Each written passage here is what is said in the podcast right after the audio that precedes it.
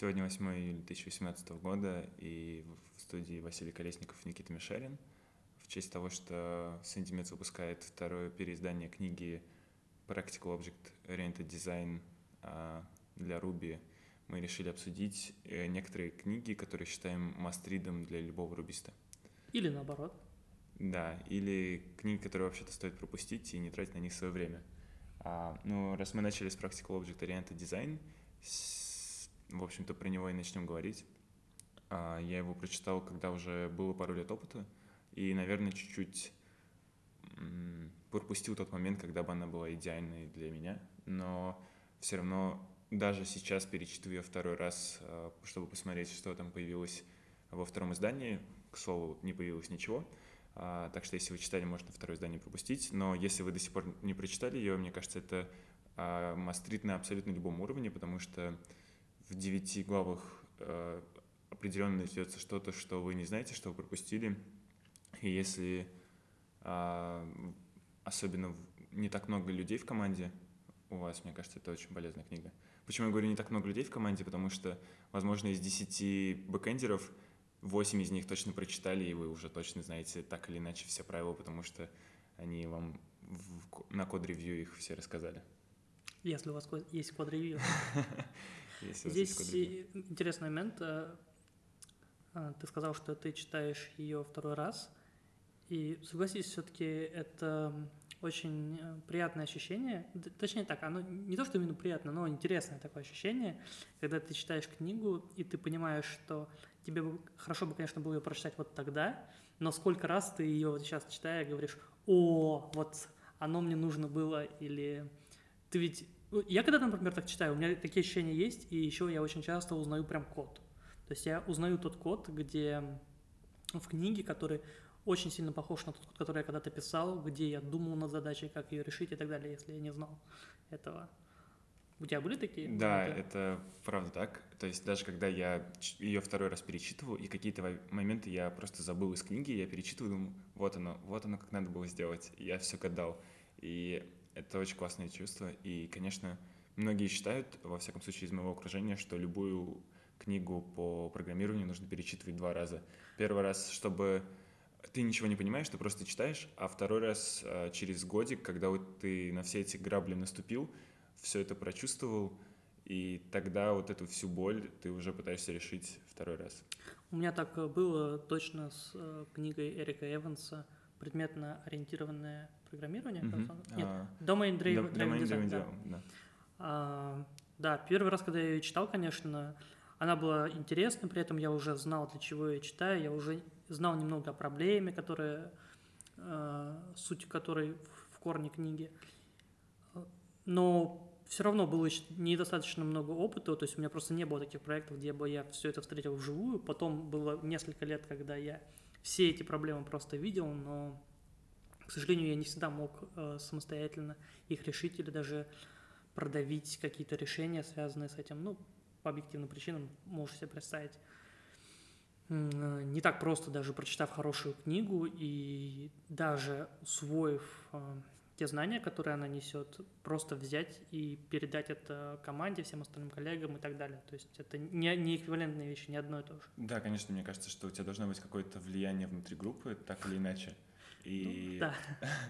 почему-то, я не знаю, честно, возможно, для какого-то другого топика, как получить влияние внутри группы, потому что иногда, к сожалению, приходится не принимать решения просто потому, что у тебя не хватает а, какой-то наглости, влияния и упорства, чтобы его протолкнуть. То есть э, есть какое-то такое яростное, ты должен яростно отстаивать свою позицию и готов, быть готовым защищать ее часами, просто чтобы люди уже сдались и такие, ладно, и я не знаю. Ну, да, там разные схемы, но и при этом, согласись, э, стоит понимать, что даже если у вас есть влияние, то все равно сделать так, как вы действительно хотите. И видите, допустим, вы руководитель проекта, это тоже непросто, потому что вы убедите всех, что это правильно и так нужно делать, люди согласятся просто потому, что они не хотят возражать, но это не означает автоматически, что они поняли концепцию, как нужно делать и так далее. Ну, опять же, это все-таки такой вопрос управленческий, я думаю, у нас есть планы позвать э, тим лидов некоторых э, руководителей проектов технических. Я думаю, вот с ними как раз будет интересно такое обсуждать, а мы не будем далеко уходить от э, вопросов книг. И, и впечатления от книг. Да, на самом деле по поводу domain uh, driven development или дизайн я всегда забываю. Mm, я думаю, это незначительный дизайн. Да, в общем, ДДД. А сейчас, uh, кажется, появляются и фреймворки, и какие-то, в общем-то, библиотеки, которые используют активно паттерны из этой книги. И вообще, насколько ты считаешь, что это полезная книга для как для рубиста, так и, возможно, просто для разработчика? Я э, думаю, для какого что, уровня? Я думаю, что вообще-то вне зависимости от того, что думаю лично я, эта книга абсолютно полезная, замечательная, и это ну, признали лидеры индустрии. То есть тут даже мое мнение, но на самом деле меркнет по сравнению с тем, э, какова признанная значимость этой книги для индустрии вообще. То есть, конечно, она, она безусловно полезна, она а, обязательна к прочтению программистам, ну, там, в первый год, максимум два, его профессиональной какой-то работы, обучения. То есть, по-хорошему, ее, конечно, в ВУЗе нужно давать. Просто, как мы знаем, да, сегодня очень много людей, занятых в разработке программного обеспечения, они каким-то образом умудряются проходить мимо этого замечательного этапа обучения в высшем учебном заведении по соответствующей специальности. Я согласен, что немного в мире э, вузов, особенно в, ну, в определенных странах, где это не сильно развито и которым приходится догонять, другие более развитые страны. А, не, не такая хорошая программа подготовки по специальности инженера, разработчик программного обеспечения. И тем не менее, обучение в ВУЗе, по моему глубокому убеждению, оно всегда дает очень большой плюс. И есть, конечно, примеры, когда человек не обучался в ВУЗе, но усвоил, э, и с ним можно говорить работать гораздо даже приятнее, чем с некоторыми, которые учились в ВУЗе. Конечно, эти исключения есть, я не говорю, что их нету, но в целом правило такое, что ВУЗ дает, должен давать базовую платформу, и как раз такие книги, то есть я бы на самом деле включал бы вузовскую программу. Ну вот, кстати, раз уж не все э, проходили обучение в высшем учебном заведении, мне кажется, что как раз отличная тема подкаста — книги, которые бы могли очень сильно бустануть твой уровень без того, чтобы э, проходить 4 года. Э, вот. Кстати, по поводу книг, которые очень сильно лично помогли мне, а, есть книга «Design Patterns in Ruby» а, Расса Олсона, которая частично берет книги из а, известной книги «Design Patterns» на... Берет паттерны, так да, да, ну точнее берет паттерны, да, из Design Patterns Gang, я, я просто не помню всех ну, авторов Gang of Four, да, банды четырех, и она некоторые упускают, которые уже сейчас э, слишком низкоуровневые или, возможно, которые подходят больше для э, плюсов и, или смолтока, ну, в общем, которые довольно устарели. Но книга очень полезная, особенно если вы не читали оригинал. оригинал, да, то я очень советую. То есть э, я ее прочитал, кажется, в первый год разработки, и это было, можно было заметить огромную разницу между кодом, который я писал до прочтения этой книги, и кодом после. То есть там были свои проблемы о том, что пытаешься впихнуть невпихуемое и пытаешься использовать паттерн, который просто не подходит, потому что у тебя не хватает опыта применять, а, ну, опыта и знаний, что не обязательно использовать паттерн вообще, но... Именно те паттерны. Да, то есть иногда можно вообще без, не обойтись, паттер, э, обойтись обычным кодом, не использовать никакие паттерны, но в любом случае очень полезная книга. А, и, и последнюю, это уже, точнее, э, ну, вообще список из трех примерных книг я подготавливал.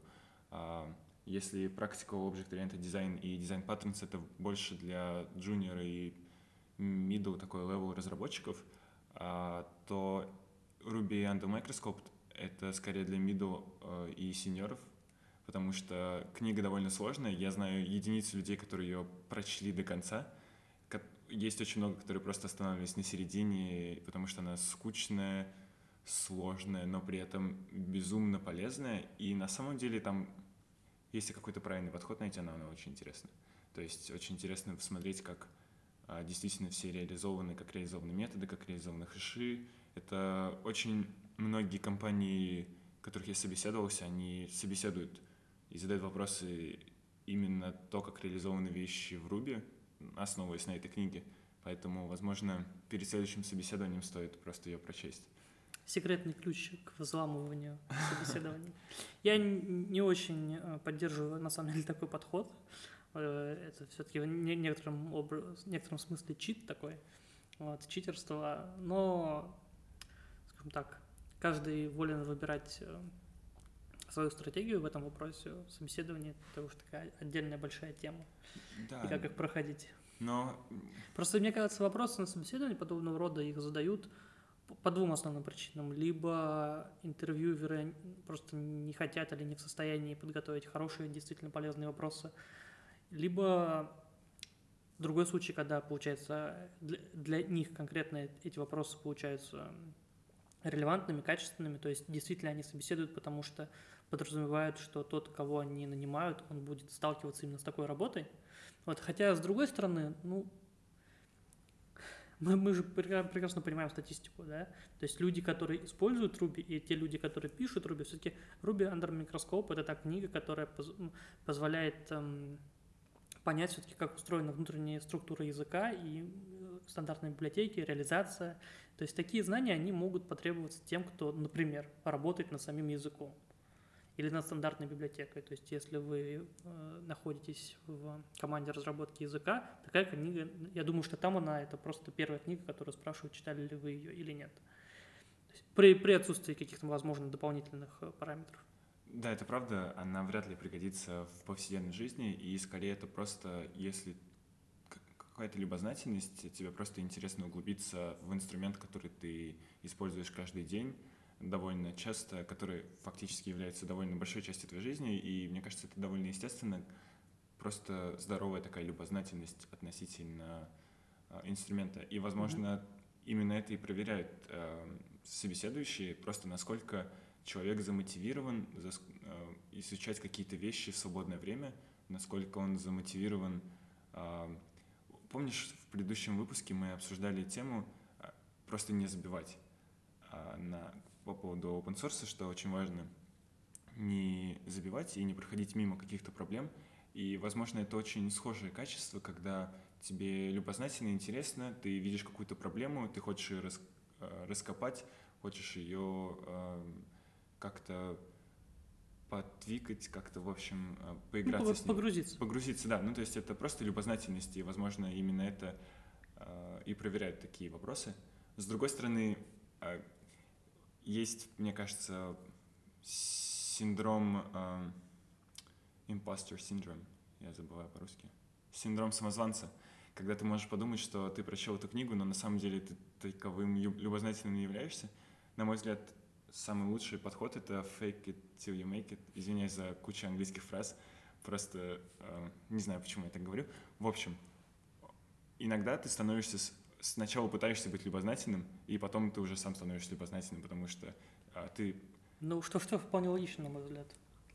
Ну, ты пытаешься, ты становишься. Да, ну, то есть не обязательно себя корить, ох, я такой нелюбознательный. Ты просто пытаешься притворяться быть любознательным, потом ты им становишься. Ну да, но тут еще такой вопрос, наверное, сложно обсуждать, когда ты точно понимаешь, в какой позиции ты находишься. Я вот, например, знаю, что я, я очень люблю зарыться в какие-нибудь такие темы и сидеть, и вот я даже в себе это ограничиваю, потому что иногда это мешает, иногда хочется сделать простую вещь, и я понимаю, что я слишком сильно детализирую какую-то задачу.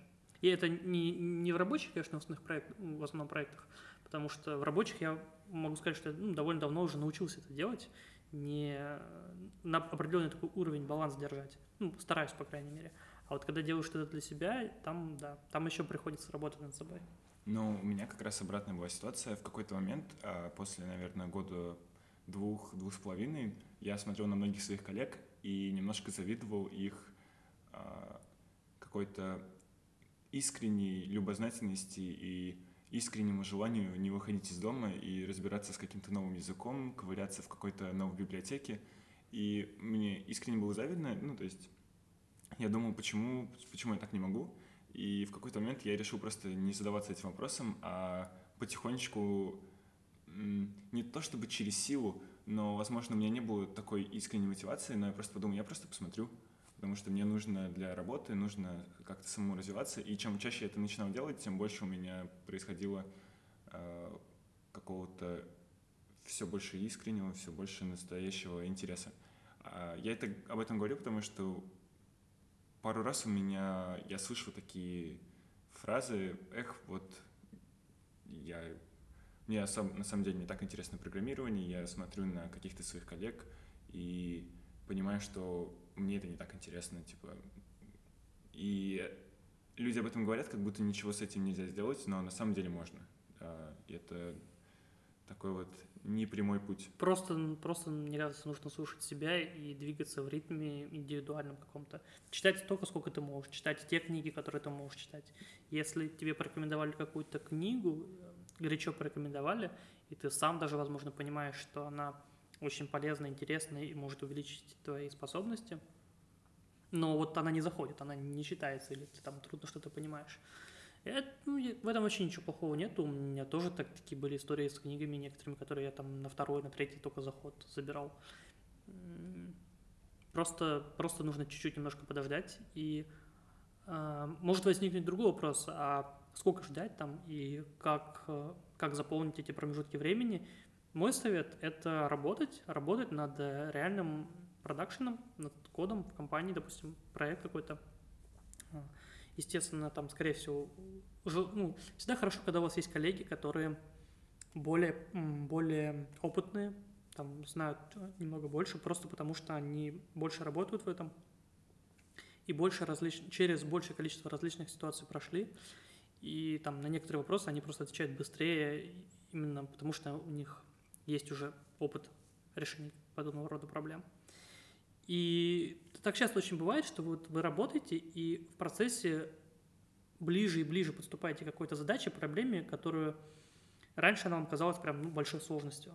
И там даже какую-то книгу, допустим, вы читали, там что-то связанное с этим, а, и не понимали, как это работает. А потом поработали с этим, и уже ну, то есть более более знакомы с этим, да, то есть более на ты стали да, с этой проблемой. Задача, и кажется, вспоминаете книгу, да, это становится более предметной вещью какой-то, и начинаете читать книгу, и уже читая книгу, опять же, вспоминаете свою задачу, проецируете это все, и это происходит такая более, более глубокая связь, более глубокое проникновение.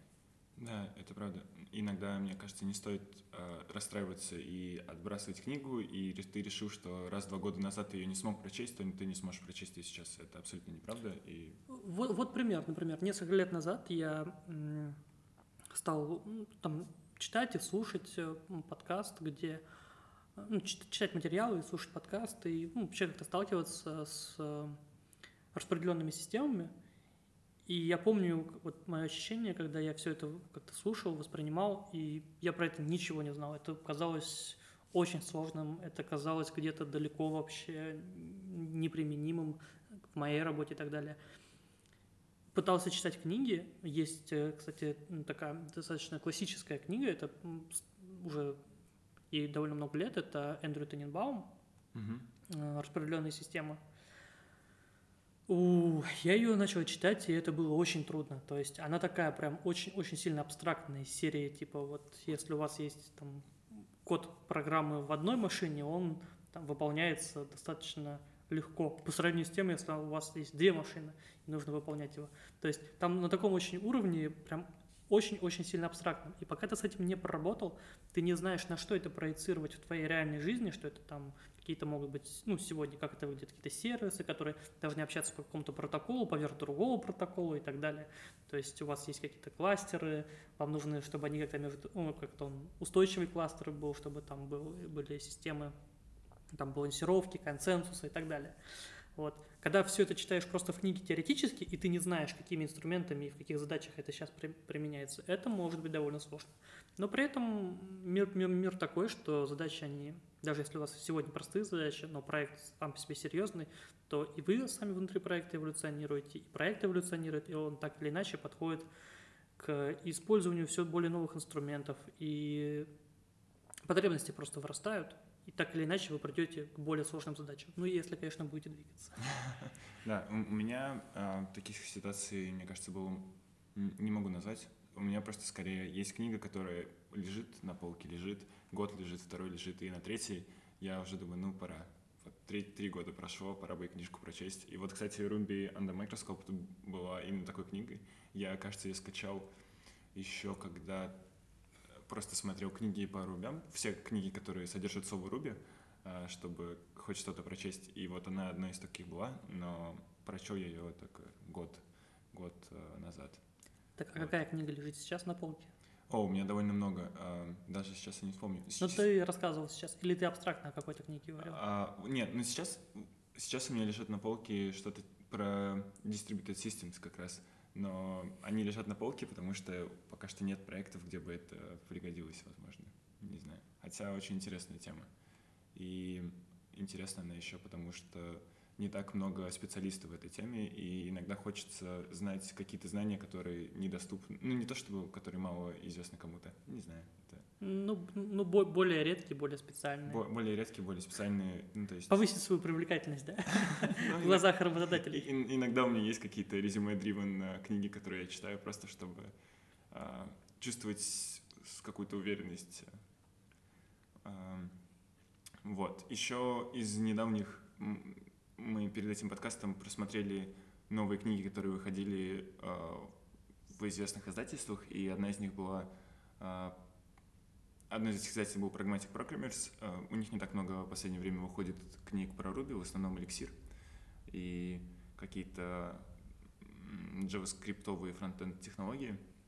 Вот. Из новых э, книг вышла только одна, это Docker for Rails Developers.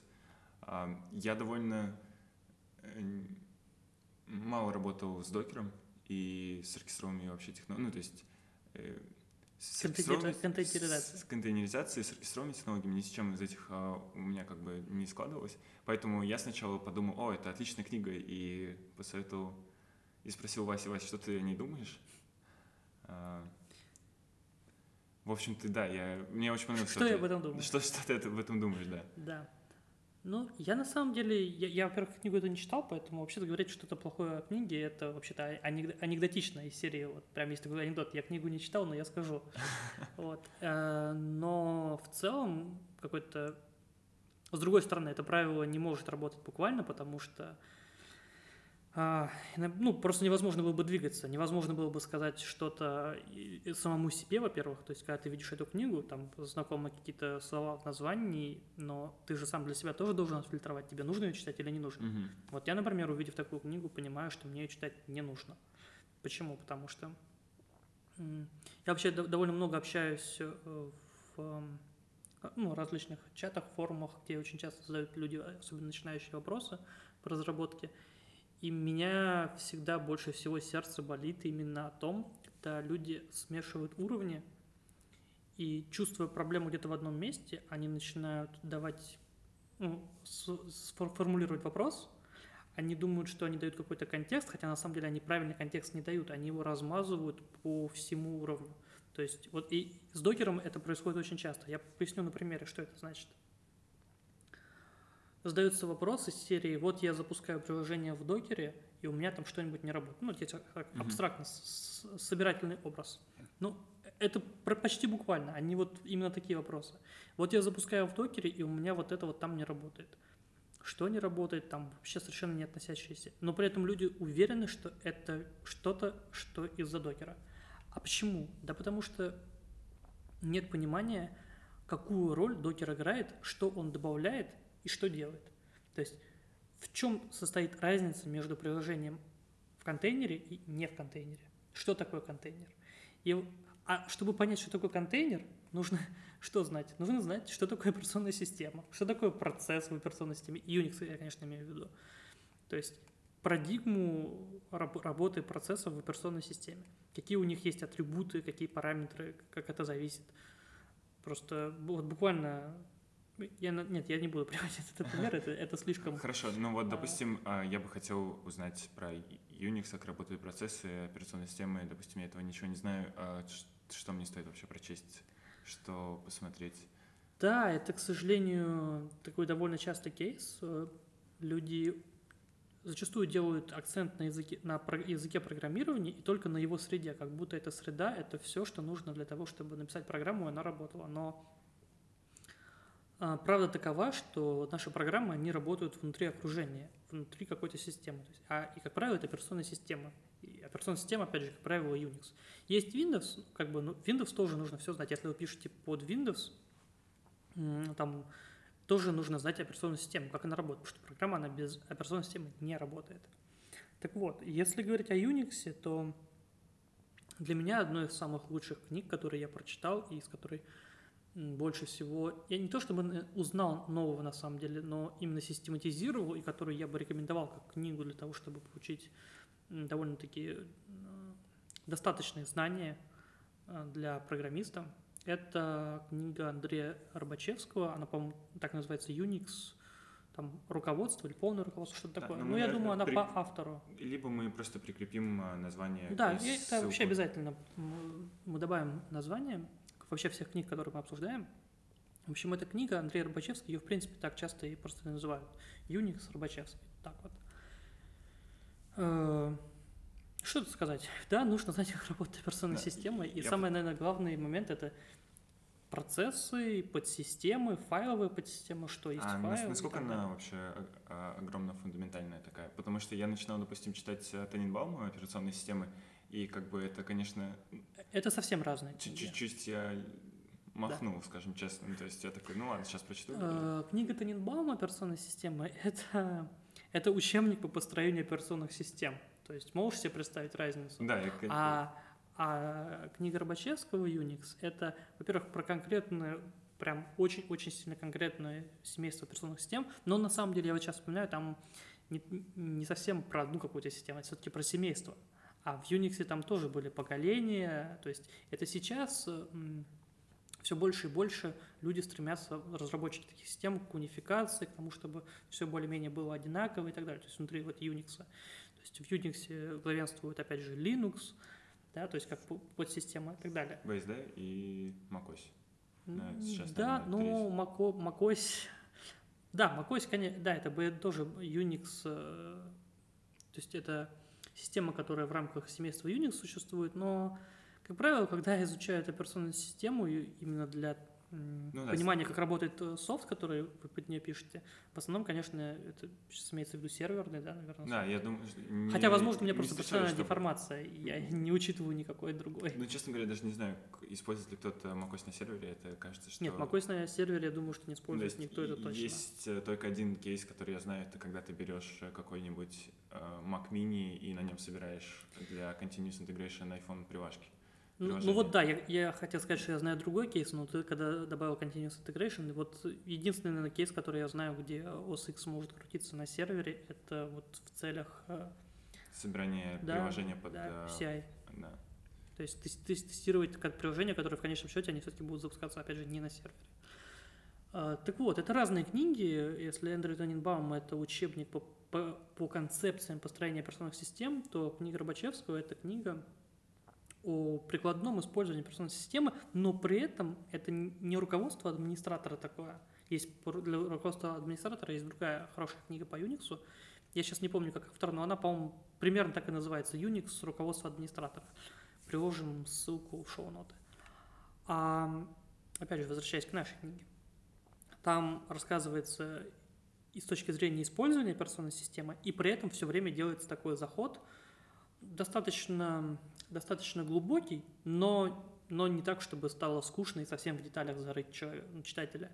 Вот, делается заход именно на внутреннее устройство, и при этом там даю, рассказывается об основах программирования под Unix с примерами совсем. А вот э, ты мне перед началом подкаста показывал небольшой репозиторий, который ты скидывал, точнее, на который ты работал. Насколько, что ты делал и насколько это вообще полезно для рядового читателя? Э, точнее, ну... Это сложно сказать, это Никита имеет в виду репозиторий, я просто зачастую использую такую практику, то есть так, я практикую это, uh-huh. а когда я читаю книгу, особенно интересные какие-то книги по программированию, я не могу удержаться от того, чтобы не пробовать что-то в коде, а если я что-то пробую в коде, то я имею привычку публиковать это на GitHub, и вот просто книги Unix Рыбачевского у меня есть э, несколько там около десятка программок небольших, которые рассматривались внутри, внутри книги. я их там, возможно, где-то с модификациями как-то написал и расширил, насколько мне было интересно. Просто есть песочница, которая у меня осталась после прочтения этой книги. Ссылку, я думаю, тоже можно приложить, но, если это... кому-то будет интересно. Насколько не... это может быть интересно, я не знаю. И на самом деле, я почему спрашиваю, у меня всегда есть такое какое-то мнение, что если ты читаешь книгу, ты обязательно должен, а, чтобы это все закрепилось, ты должен это как-то сразу пробовать. То есть ты прочел какие-нибудь а, в конце главы есть а, решить какие-то проблемы, какие-то задачи, ты их должен сразу выполнять. Но есть один минус, и иногда из-за этого очень сложно начать читать книгу. То есть ты понимаешь, что у тебя есть время прочесть книги, книгу, но у тебя нет времени, чтобы это все все попробовать, чтобы все это, все решить задачи и так далее. Как ты считаешь вообще, насколько это важно для разработчика и сразу делать задание, насколько важно тестировать код, который он прочитал? Я понимаю, о чем ты говоришь. Э, иногда тоже такие ощущения возникали, но в целом я думаю, что тут не нужно... Самое главное, что не нужно делать, это включать какое-то для себя правило, которое еще потом тебя ограничивает. Из серии я вроде хочу прочитать книгу, но я хочу еще попробовать весь код, который в ней, но я не могу начать читать книгу, потому что я не могу попробовать весь код. Ну, то есть это очень странно. Я считаю, что нужно двигаться, я вначале об этом говорил, в том темпе, в котором вот конкретный ваш организм вам позволяет двигаться. Как, как, вот, как оно идет, так и надо идти. То есть делать задания, которые в книге, ну да, особенно в учебных целях, на там, ранних этапах это довольно, ну, довольно-таки полезно, но со временем ты же понимаешь, что ты читаешь э, как каждую следующую книгу, ты, во-первых, читаешь ее быстрее, ну, вот ты можешь наверное, тоже почувствовать это, особенно вот, там, год, вот в рамках годов, да, то есть угу. год назад, два года назад и сейчас. Особенно если это та же самая тематика, ну, как бы та же самая тематика, ну, например, книга по Руби, выйдет какая-то новая, ты будешь читать ее очень быстро, потому что ты очень быстро воспринимаешь код. И снова писать его, как-то, ну, собирать, запускать, что-то там выкладывать, это все меньше и меньше смысл приобретает. Я просто хотел это обсудить, потому что мне кажется, я не знаю, как, как, у, а, как у всех, но вот у меня это реально проблема. И я думаю, может быть, кого-то тоже останавливают какие-то внутренние сами барьеры, которые они сами себе выставили. То есть я не буду читать книгу, потому что у меня нет э, достаточно времени, чтобы решить задачи из нее. У меня уже не первый раз ощущение, что мы от обсуждения книг и программирования, книга о программировании уходим к какой-то психологии. Ну, не знаю, да, мне... Я просто не могу здесь ничего сказать такого серьезного, потому что, а. да, такое может быть, мне такие чувства даже знакомы, но вот, опять же, мой совет – это не заморачиваться. Лучше не надо, лучше не нужно э, самому себе вставлять палки в колеса и вообще делать то, что тебя тормозит. Вот. И, опять же, резюме, э, на начальном этапе э, выполнять код и писать код руками, пример из книги, это очень полезно. Но со временем э, ставить себе такую задачу, это ну, становится все менее и менее важно. Да, ну вот. И если и нет времени, то ничего страшного, все равно будет и так полезно, если вы прочтете ее. Конечно. Не знаю. А, что... Какие-то другие книги? А, кажется, что вот если кто-то прочтет хотя бы две хотя бы две книги из тех, что мы описали, это и так будет супер полезно. Я даже не думаю, что мы можем что-то еще накидывать. А. Это очень смелое утверждение. А, на самом деле я все время вспоминаю, есть такая книга, если вот кому-то интересны книги о Руби, просто когда кни ищут книги о Руби, ищут по названию, и если в названии есть Руби, то это понятно. Но есть очень-очень хорошая книга, которая на самом деле э, вся пронизана исходниками на Ruby, и все примеры в ней на Ruby, но в названии нет ни слова о Ruby, и она несколько такая, может быть, в тени и попадает, не попадает в поисковую выдачу. И тем не менее, я хочу ее очень порекомендовать. Это книга Тома Стюарта э, «Понимание вычисления», она по-английски называется. А в Computational русском... Thinking? Нет, а Understanding Computation. Unsync, а, а все, я понял. Вот. А в русском переводе она называется, если мне не изменяет память, «Теория вычислений для программистов». Вот такой странный перевод. А, и эта книга, книга о том, как э, работает э, компьютер, о базовых абстракциях программирования, прям на таком очень-очень, ну, на довольно низком уровне – но при этом в примеры кода, когда там доходит до реального кода, там используется Ruby как основной язык, и в принципе, насколько я помню, в книге нет примера на ну, какого-то кода на каком-то другом языке. все только на Ruby. При этом там показывается, как на Ruby написать язык программирования, как написать машину Тьюринга на, на Ruby и так далее. То есть очень-очень много всего. Как написать регистровую машину, если вот кто-то кто понимает меня тут. То есть поймет. Э, для любого уровня она была бы очень полезна? Она, она, она просто замечательная. Я помню, когда я читал, я читал ее на одном дыхании, у меня там тоже есть небольшие э, заметки в виде кода на гитхабе из этой книги. Не так много, как хотелось бы, но я не знаю, что добавить. Она просто замечательная. Это, если можно сравнить, вот самый близкий аналог это SICP, угу. только если SICP э, на Lisp, на, на схеме.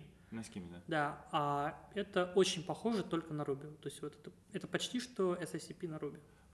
Класс. Я на самом деле на нее натыкался, но пропустил именно потому, что она мне показалась, что эта книга как раз для какого-то э, не знаю, для людей, которые, может быть, входят в программирование. То есть не совсем понятно, насколько полезна для... она для любого уровня. Вот. Тут трудно сказать. Не, Тут ну, я думаю, что если я думаю, что, во-первых, она с одной стороны, она с одной стороны охватывает такие проблемы, которые в любом случае это такой очень серьезный уровень и полезный для любого разработчика.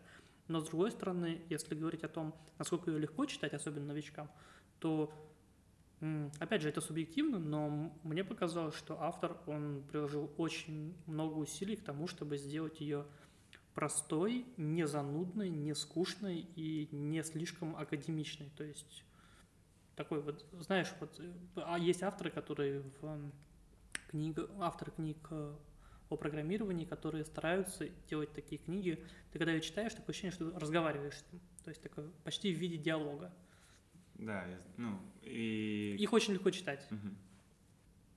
Я думаю, что да, вот теперь, вот теперь это э, получилось довольно-таки большое количество, ну как большое, достаточное да, количество достаточное книг. количество для хорошего да. уровня, чтобы если сейчас чего-то не хватает, хочется куда-то развиваться, но непонятно куда, то можно взять любую эту книгу, любую, которую вы не знали, и, и которую еще из них не прочли, и начать читать. На этом, я думаю, мы прощаемся. Придумаем обязательно какую-то другую тему, а обзор книг, особенно новых книг, я думаю, что будем делать периодически. Да, или какие-то книги, которые мы прочли сами и хотели бы поделиться.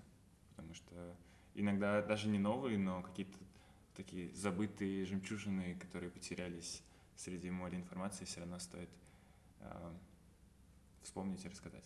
Все, всем спасибо. Всем пока.